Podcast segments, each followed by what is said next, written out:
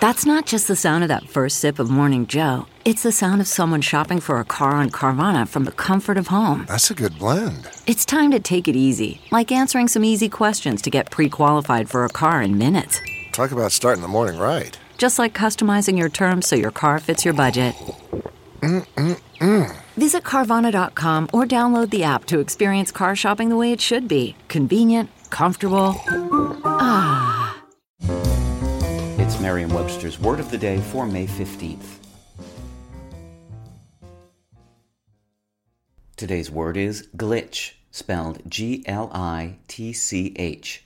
Glitch is a noun that means a usually minor malfunction, also an unexpected defect, flaw, fault, or imperfection. Glitch can also mean a minor problem that causes a temporary setback, a snag. It can also mean a false or spurious electronic signal. Here's the word used in a sentence from the Rochester, Minnesota Post Bulletin by Jeff Pieters. A computer glitch delayed the start of the Saturday press run. By the time it was fixed, the judgment call was made to postpone distribution until Sunday rather than send carriers out after dark on Saturday. There's a glitch in the etymology of the word glitch.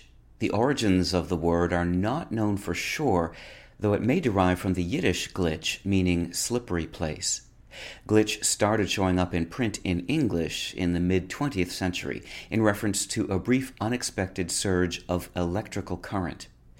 The term was new enough in 1962 that the astronaut John Glenn, writing in the book Into Orbit, felt the need to explain it to his readers in these words Literally, a glitch is a spike or change in voltage in an electrical circuit which takes place when the circuit suddenly has a new load put on it. Today, you don't have to be an astronaut to be familiar with the word glitch, which can be used of any minor malfunction or snag. With your word of the day, I'm Peter Sokolowski. Visit Merriam-Webster.com today for definitions, wordplay, and trending word lookups.